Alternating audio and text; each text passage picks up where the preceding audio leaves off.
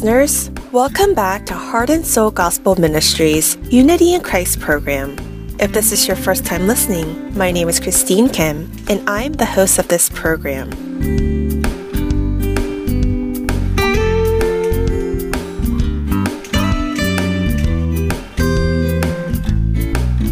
When I was a young child attending Sunday school, there was a particular sermon I enjoyed listening to. They were sermons about David. David was a superhero figure to me as a child. With just five smooth stones, he was just a small teenage child who fought and faced the great Goliath. I remember listening to sermons about David really attentively as if I were watching a superhero cartoon show. In addition to this, David had numerous opportunities to kill King Saul, who chased after him the majority of his life to kill him. However, because he was such a righteous person, he does not seek revenge to kill him back. But one day, as I was reading the Bible, I came across a different side of David I did not know, but who I thought to be courageous and righteous. If I was David, this might be something that I would be too embarrassed of even wanting to bring up.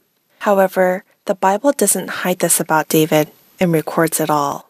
We'll come back to share more about this after we return from our first song.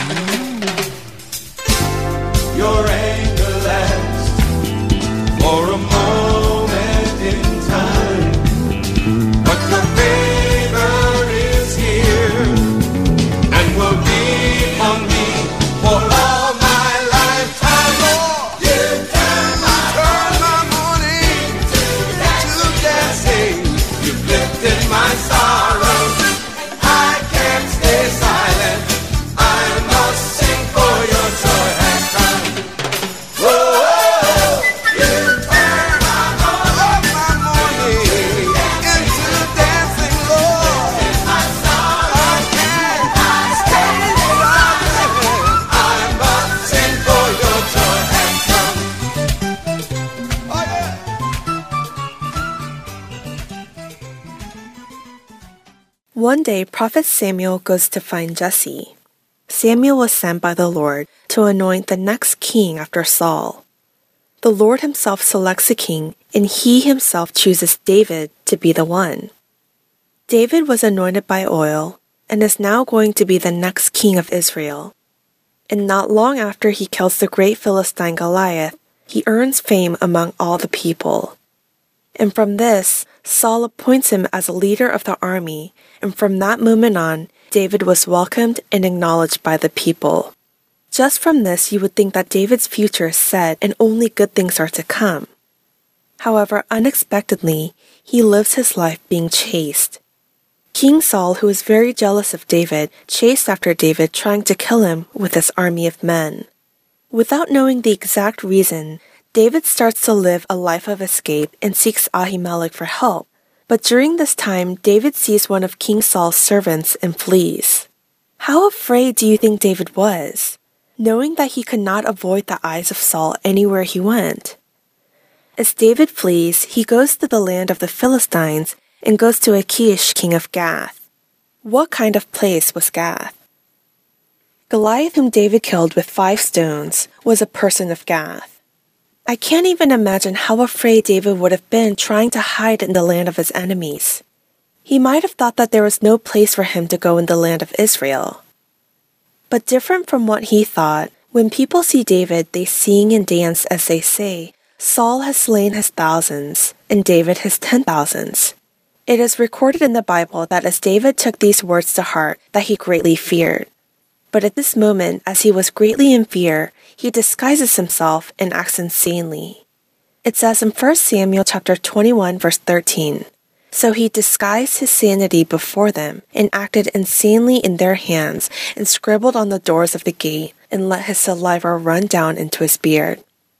How scared David must have been to act in such a way.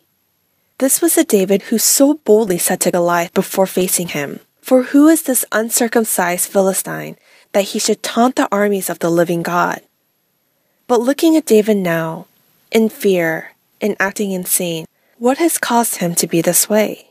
The David who had such great trust and confidence in the Lord now appears to have lost it all.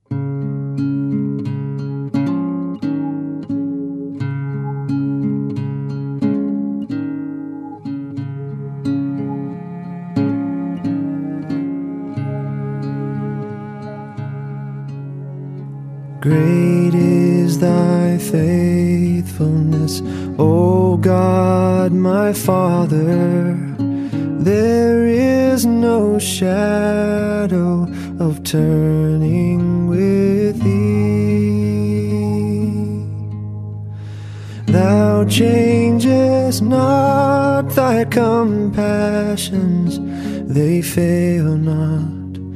As thou hast been,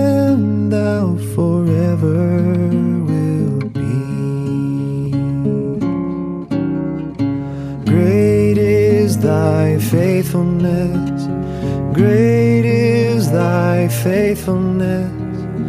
Morning by morning, new mercies I see.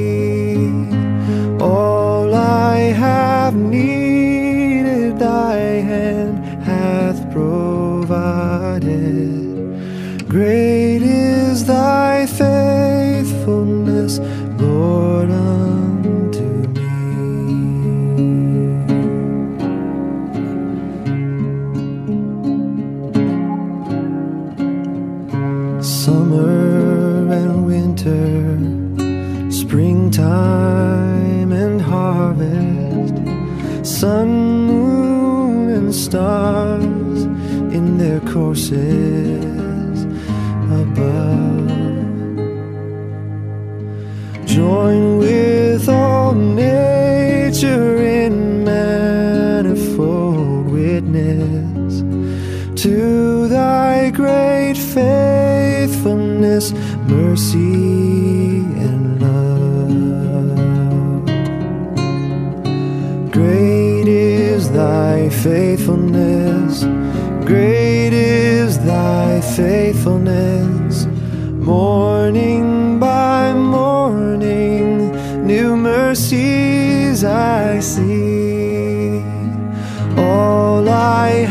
have needed, thy hand hath provided. Great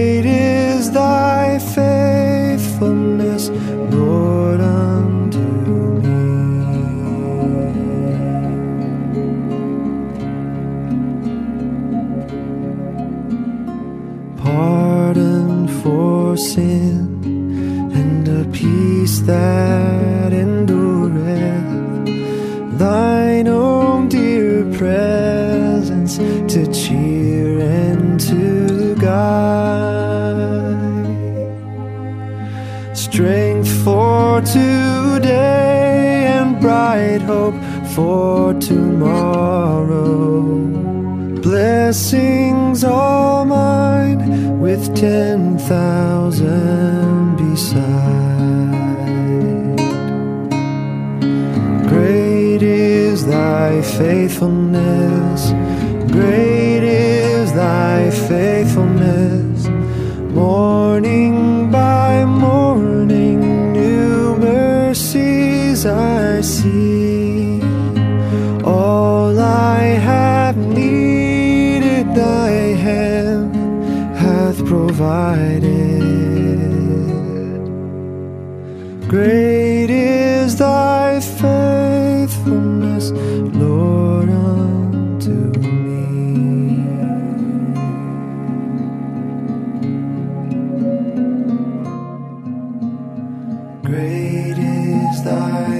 Faithfulness, O God, my Father.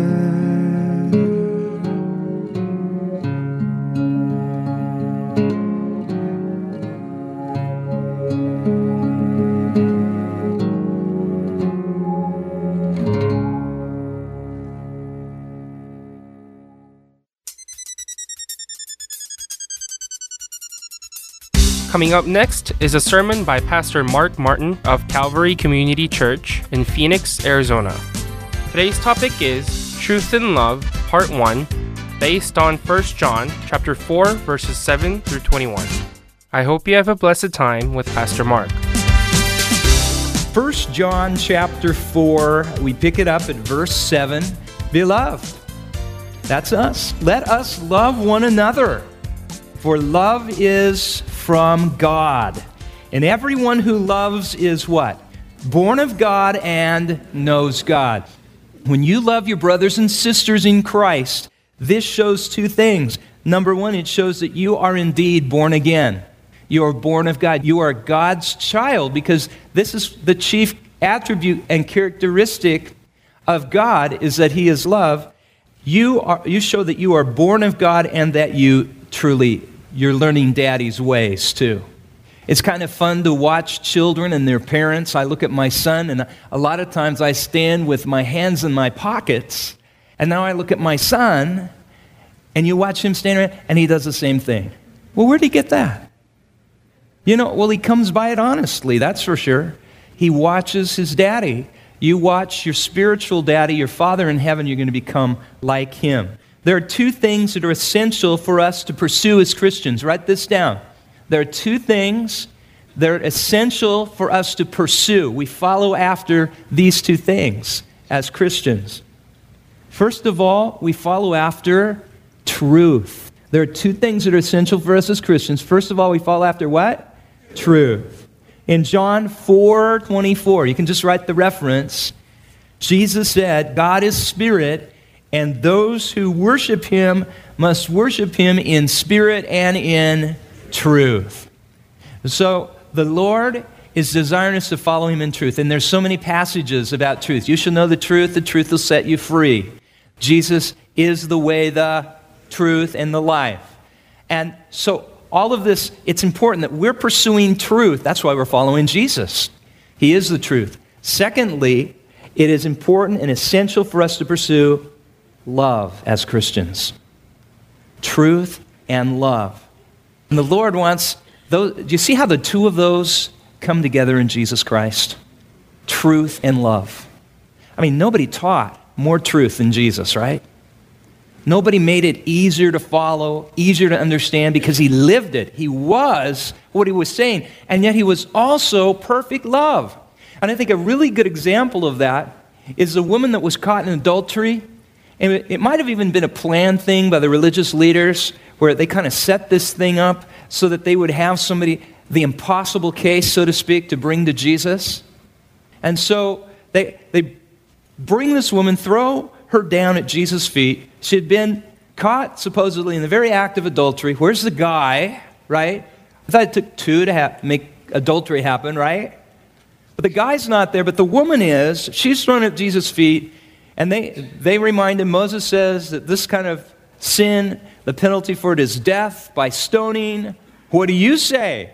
And of course, the whole idea is if Jesus lets her off, then, well, you don't uphold the law. And if he does, hold the law up, the truth up, then what is then she's going to end up dying. So either way, he's going to look bad.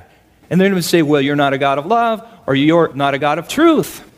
And I love what Jesus did. You remember what he did? Are you familiar with the story enough that we don't have to read the whole story? But Jesus just the scripture said he started writing in the sand. He bent down and he started writing in the in the dirt. And we're not told what he was writing. A lot of people have their, their ideas. Use your little sanctified imagination, and you can maybe think, maybe he began to write, you know, a name and a date and another name, another name and a date, another name. After a while, the, the men accusing her all kind of, they went slinking away. And the woman's is there alone with Jesus, and Jesus says, Woman, which was a term of respect, dear lady, where are those who condemn you? They're gone, Lord, she says. And he says, Neither do I condemn you. Go and sin no more. Now, you see, that is a perfect combination of love and truth, truth and love combined together in this uh, portrait of Christ. I mean, it's just so amazing what Jesus did there. And you see that throughout his ministry a lot. And he died for her sin. I mean, the, the penalty for her sin was fully paid. Jesus took that upon himself and died, but he forgave her and she went on to live a different kind of life. Truth without love can be very destructive. Truth without love can hurt people. Sometimes you see people who want to push the truth down somebody's throat or they're harsh with it. Sometimes I see people who they have an axe to grind with a certain thing, point of truth, or something that they believe is truth, and they're, it's like acid it hurts, it burns, it stings, it's not nice. It surely doesn't draw you to God. If that's what God is like, I'm not interested. That's what a lot of people think.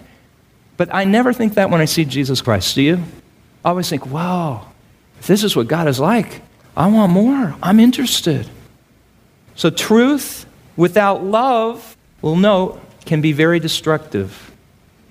We always keep them together, love and truth together. People without love, people with, with even a love for truth without love, are very destructive, right?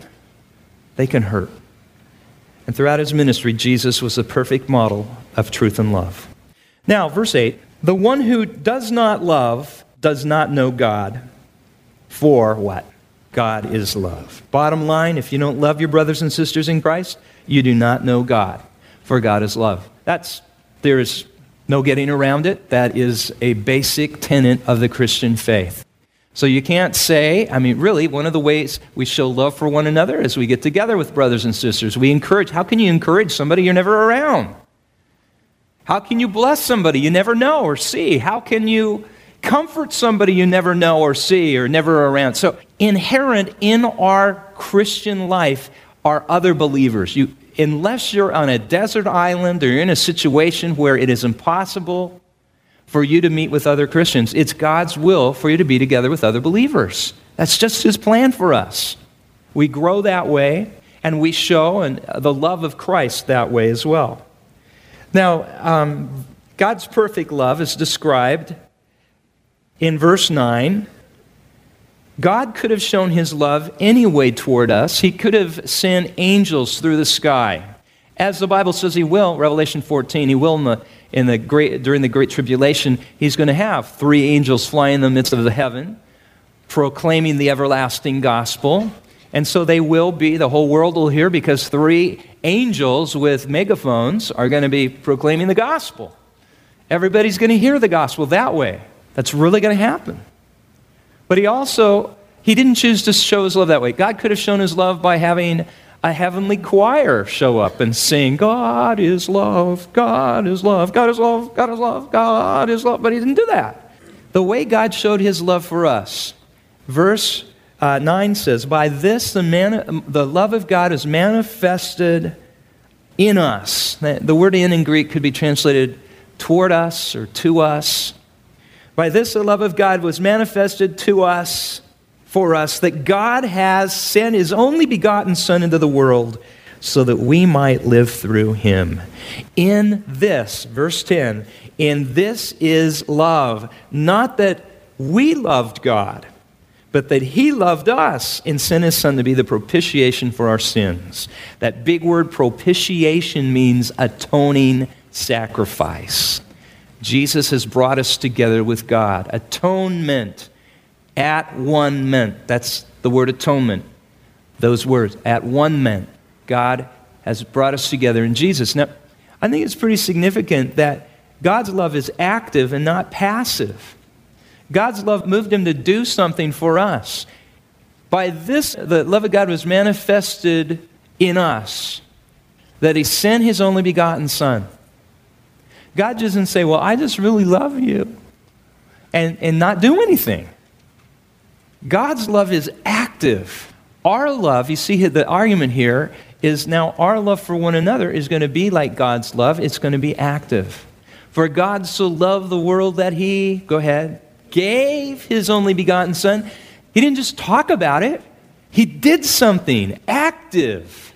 And so, real agape love, God's kind of love, that's the Greek word for God's kind of unconditional love. Real agape love is going to always show itself. It's a verb, it's an action word. We do something with God's love. And if His love is in our hearts, it's going to be active. It's going to be active in our really getting involved in somebody's life. I was reading this story today about uh, a man who was talking to his friend. His friend's father had died, and his, uh, he, he went downhill from there. He, his, he quit his job, he, uh, his family life was going downhill, he became very depressed, couldn't sleep, well, slept all the time actually, and uh, was sleeping 12 or 14 hours a day. And um, his friend called him up and he said, How you doing? He says, I'm, I'm okay, and kind of evaded all the issues. And so he, he said, Well, call me back. He says, Oh, yeah, I'll call you back. Well, he didn't. Three or four days went by. Well, when he didn't call him back, the friend called him, and again, he was evasive. And so what he did was he hopped on an airplane and he flew from Texas up to Des Moines, Iowa, and was there in three hours and was at his friend's doorstep. And the next morning, when his friend woke up, he was there at his house. And he was saying, Now, brother, we got to talk. We've got to talk. You've, I'm going to help you, with God's help, work this thing out. Now, that's love, isn't it? It wasn't just like, well, I, he didn't call me back, so if he's not going to call me, I'm not going to. What can I do? He showed up. He bought the ticket. He took the time. He invested. Now, that, I was just touched. I thought, that is love. And so, love is active. And that's an extreme case, but it might be that there's somebody the Lord's put in your heart right now that needs to hear from you. You know it. They need, they need a phone call, they need an email, they need a visit. You haven't seen him in a while. Okay, what are you going to do about it? Love is active. And certainly, we weren't like, pursuing God when He came after us, were we? I mean, most of us, we were just going on our way away from God. We we're going the wrong way. And the Lord pursued us anyway. That's, that's God's kind of love. So maybe you know somebody going the wrong way. You're, you're the Lord's lasso, so to speak, saying, Whoa, whoa, whoa, don't go any further. And you run after them. That's love. And this is love, not that we loved God, but that He loved us and sent his son to be the propitiation for us. And the gospel is not that you love God, the gospel is that God loves you. The gospel isn't all about me, it's all about God and his love for me. It's all about God taking the initiative. We never initiate. We're always the responders to God. Throughout Scripture, you'll see that the teaching is that we always respond to God. So if you never see God's love, what are you going to respond to? So the key to the Christian life is you keep your eyes on the love of God and the grace of God, and you'll always be responding to that. How do you respond to God's love and grace? By worship and service. Amen? Isn't that what you want? So I understand that my job as kind of a spiritual coach is to keep your eyes on the love and grace of God for you, the love that God has for you, the grace that God has shown to you. And the result will be worship and service in your life. That will happen because all you need to hear about is how much God loves you and how much God cares for you and what God has done for you, and He's never going to stop loving you. And then you say, and God also says that you can say thank you by doing this for me, by living your life for me, by obeying me. If you love me, and do you love Him? Oh, yeah. Why do you love Him? Because He first loved you. It always goes back to God, number one. Well, if you love me, then keep my teachings, keep my commands, do what I say. Okay, Lord, well, where do I find that? Right here, right here in this New Testament. You're going to find the teachings of Christ and his apostles. And that's what we're going to follow. And this is love. Verse 10 Not that we loved God, but that he loved us and sent his son to be the atoning sacrifice for our sins. Beloved, verse 11 goes without saying, this is the application. Beloved, if God so loved us, we ought also to love one another. Duh, right? We love one another because God's loved us. How could I not? You know, ever been tempted not to love somebody? Yes, okay. Ever have at that moment the Holy Spirit kind of tap you on the shoulder? This happens like in marriage sometimes. It's like, oh, Lord, how can she be so hard to live with? Or how can he be so stubborn? And and you get mad and you think, well, I'm just going to dig in my heels. And I'm, I'm just not going to put up with this anymore. And then the Holy Spirit's there. Dun, dun, dun, dun. Little tap on the shoulder. Dun, dun, dun, dun. I think, well, maybe if I ignore him, he'll go away. Because you know what he's going to say. The Spirit's going to speak to your heart and say, uh, how many times have I forgiven you? Can we talk about something else? You want to talk about worship? You want to talk about um, no, let's talk about forgiveness. How many times have I forgiven you? Have you ever done something stupid, Mark? Lord. Yeah, maybe. A couple of hundred thousand times. Well, have I forgiven you? Do I bring them up to you? Oh, Lord, do we have to get this in depth right now? Because I got a good mat on. And see, when you really you start listening to the Holy Spirit, it really is good for your marriage. It's bad for your ego sometimes. Just have to say you're sorry all the time. You know, you just, let's say it once. I'm sorry. That's some of the best words you'll ever learn. I'm sorry. When we know God's love for us and His forgiveness for us and His grace to us, we become loving, forgiving, gracious people. We have to be. Because we're, we're always recipients of it. Are you ever going to get to the point where you don't need God's love? No. Or His forgiveness? No. Or His grace? No. I mean, some of you are thinking, well, in heaven, yeah, but in heaven, you're not going to have to deal with your spouse either, are you? or, I mean, you know, there's not going to be any problems. And in verse 12, it goes on to say now, no one has beheld God at any time. If we love one another, God abides in us and his love is perfected in us. Now, I used to never get this verse. I would think, well, okay, what does this have to do with anything? Right? I mean, we just talked about, beloved, if God so loved us, we ought love to one another. And then he goes, no one has beheld God at any time. It's like, then all of a sudden we get this whole different element of theology thrown in there. The invisibility of God. You know, what does this have to do? Well, I'll tell you what this has to do. He's saying, look, no, he says, beloved, if God loved us, we ought also to love one another. Now, point of application again, he's saying, People can't see God. You may be the only God they see. I don't mean you're a God, but I mean you're the only kind of godlike love they ever see. You're Jesus' hands. You're Jesus' feet. You're Jesus' smile. your Jesus' forgiving attitude. You understand what I'm saying? And you say, nobody's seen God. But we see God's love in each other. And that's what we're supposed to do is show the love of God toward the world, toward one another. And he says, God abide if we love abide one another, God's God abides in us and his love is perfected in us. So he's saying, now love one another because this shows the love of God. Because people don't see, we can't say, well, God is love. Well, he's saying, well, nobody sees God. What people are seeing is you. So he's saying, you love one another and people will see God's love because they can't see him, but they see you. You got it? Verse 13. By this we know, here's one of those we knows, that we abide in him and he in us because he has given us his spirit. And the fruit of the Spirit is love. And we have the Holy Spirit in us. Those of us who are saved, we have the Holy Spirit in us. And verse 14, we have beheld and bear witness that the Father has sent the Son to be the Savior of the world. We believe that Jesus is the only Savior, right? Verse 15, whoever confesses that Jesus is the Son of God, God abides in him and he in God.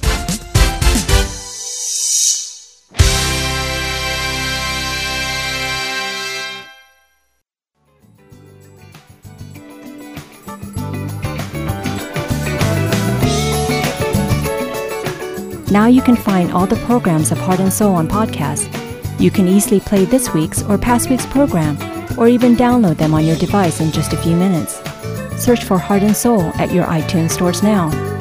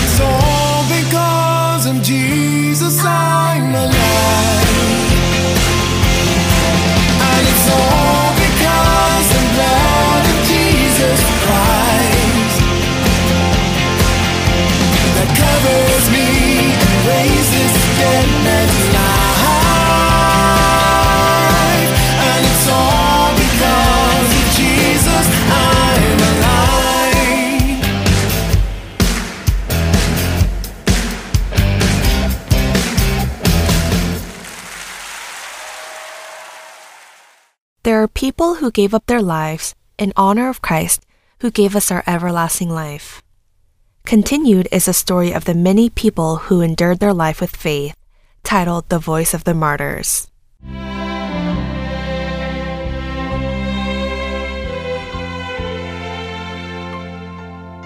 Hello, listeners. This is Rhonda Walker with The Voice of the Martyrs. People often say a man would die for the person that esteems him, and a woman would die for the person that loves her.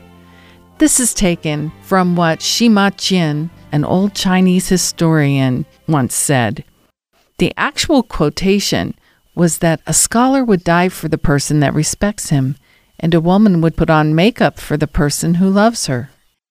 It seems that there is some sense to what he said, because in reality, there have been many instances where men have given their lives for the person who esteemed them and believed in them. There are also many stories where women have given their lives for the person that loved them. If we can die for those who know us and esteem us, for those who love us, what would we do for the truth? Would there really be a man or a woman that would give their life for the truth? The answer to that is yes, there are. The church that was created after Jesus Christ's ascension gave their lives to defend the truth. It was because that truth was God's Word, and God's Word is Christ. Jan Hus, often called John Hus in English, was a Czech who freely gave his life for the truth, being branded a heretic during the Council of Constance from 1444 through 1418, and then executed by being burned alive.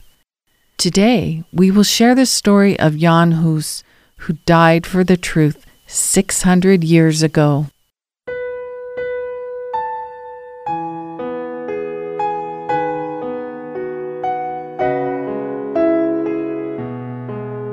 At the height of corruption of the medieval church in 1400, Czech Jan Hus became a Roman Catholic priest and started preaching at the Church of St. Michael in Prague, the capital of the Kingdom of Bohemia. He soon became the rector of the University of Prague, where he reformed the spelling system and introduced improvements to the Czech language, which still exists to this day. Various people, commoners, as well as nobility and royals, listened to his sermons. His sermons cried out for the reformation of the church and social ethics, and the people became enthused over such sermons. However, when such critical sermons of Hus began to challenge the selling of indulgences, the disgrace of the medieval church, the Pope, as well as kings and nobles and church leaders, began to restrain him. In the end, Jan Hus was banned from all church activities in Prague. However, this did not stop him, as Jan Hus moved to the southern Bohemian region and started preaching the truth to the people in the fields and public squares. And following this, the Council of Constance decided to punish him, and they summoned Jan Hus to investigate his association with John Wycliffe, who influenced Hus and was executed as a heretic by the church. Friends of Jan Hus worried that the council had a huge conspiracy in summoning him and discouraged him from answering the summons. However, Jan Hus prepared for an argument with the council, answered the summons, and appeared before his persecutors. When he arrived in Constance, following his summons, Hus was imprisoned right away as his friends had feared, and he was given no opportunity to defend his claim or to dispute with the council. Instead, the council accused Jan Hus to the court based upon the writings that he didn't even write, and Hus was soon branded as a heretic. Only a death sentence was awaiting Jan Hus once he was labeled as a heretic. Then the council offered Jan Hus that if he would recant and abandon his position, then he would be allowed to live. However, Jan Hus chose the path of obedience to God's word and the truth and prayed, Lord, although I am weak, lead me to follow your steps, O Lord. Strengthen my soul that I may willingly handle this work. If my flesh is weak, let thy grace lead my way. Let thy grace be between my Lord and I, before and after me. Lord Jesus, if not for you, I cannot endure such cruel death for you. Give me a fearless heart, an unswerving faith, an unwavering hope, and complete love. Allow me to give my life to you, Lord, with endurance and joy. You, O Lord, are the one that works in me, giving me a heart to do the work befitting your will and providing me the strength to do that work. Amen.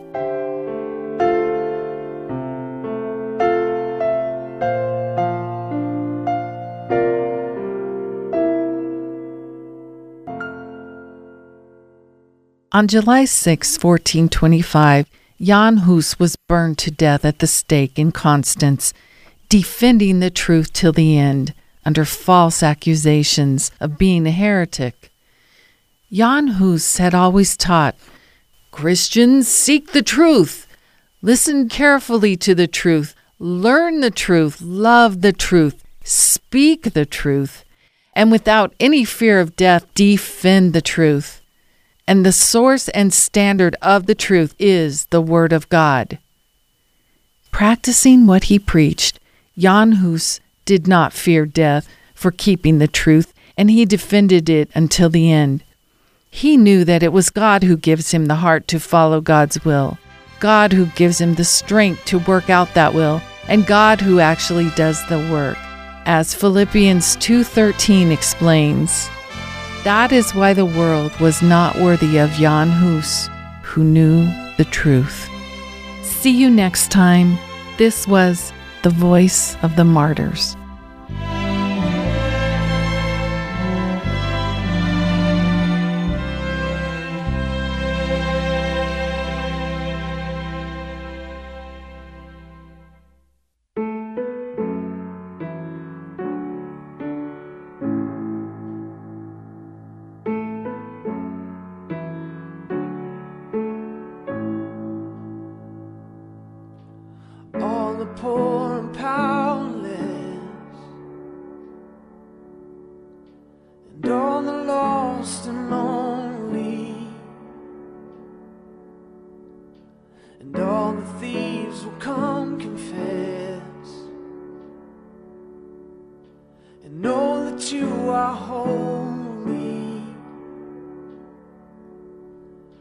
Will know that you are holy.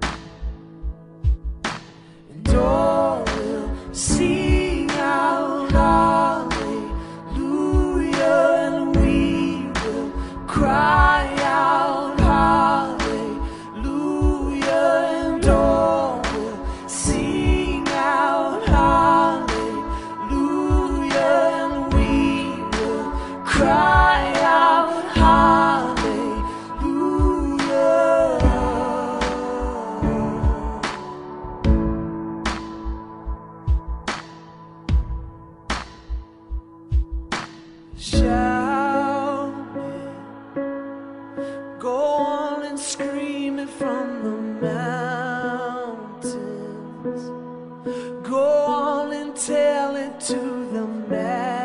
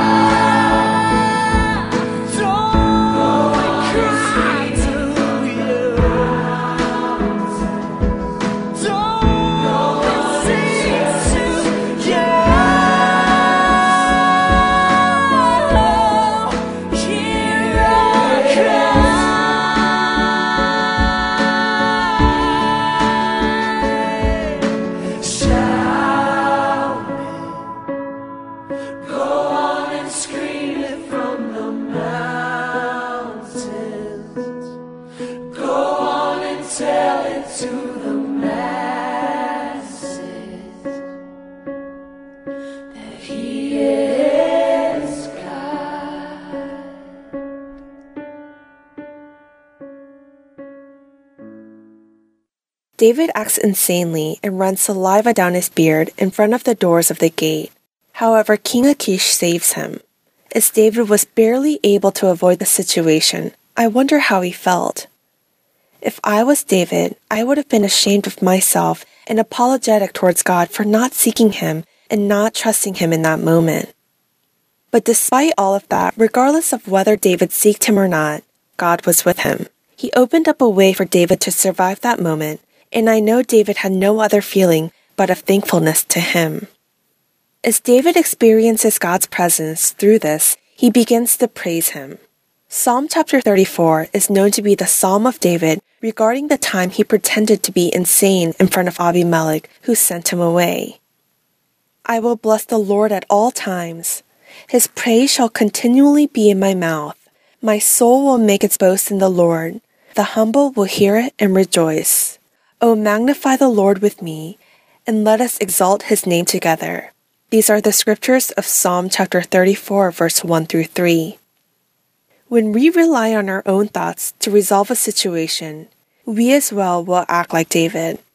Where could we run or hide to? Our only shelter, our only place of rest, is Jesus Christ. The only one whom we can rely on and seek shelter and peace is in our Lord and Savior, Jesus Christ. To live a life in experiencing His presence every day of our lives is our way of faith. How hard and fearful must those times have been for David? Those long and treacherous times that he endured, God was with David every moment of the way and was able to experience his steadfast love. David's life of escape does not end here. He lived 17 years of his life running from King Saul. There are many moments in our lives we face, such as David's. There are moments where we are caught up in fear, but as we experience our Father guiding our every step, I believe that we will be able to praise Him as David did even in our most difficult situations. I pray that all of our listeners and I are able to wholeheartedly put all of our trust in the Lord and allow His peace to guide our lives. We will now wrap up Unity in Christ. Thank you for listening, as it has been my pleasure.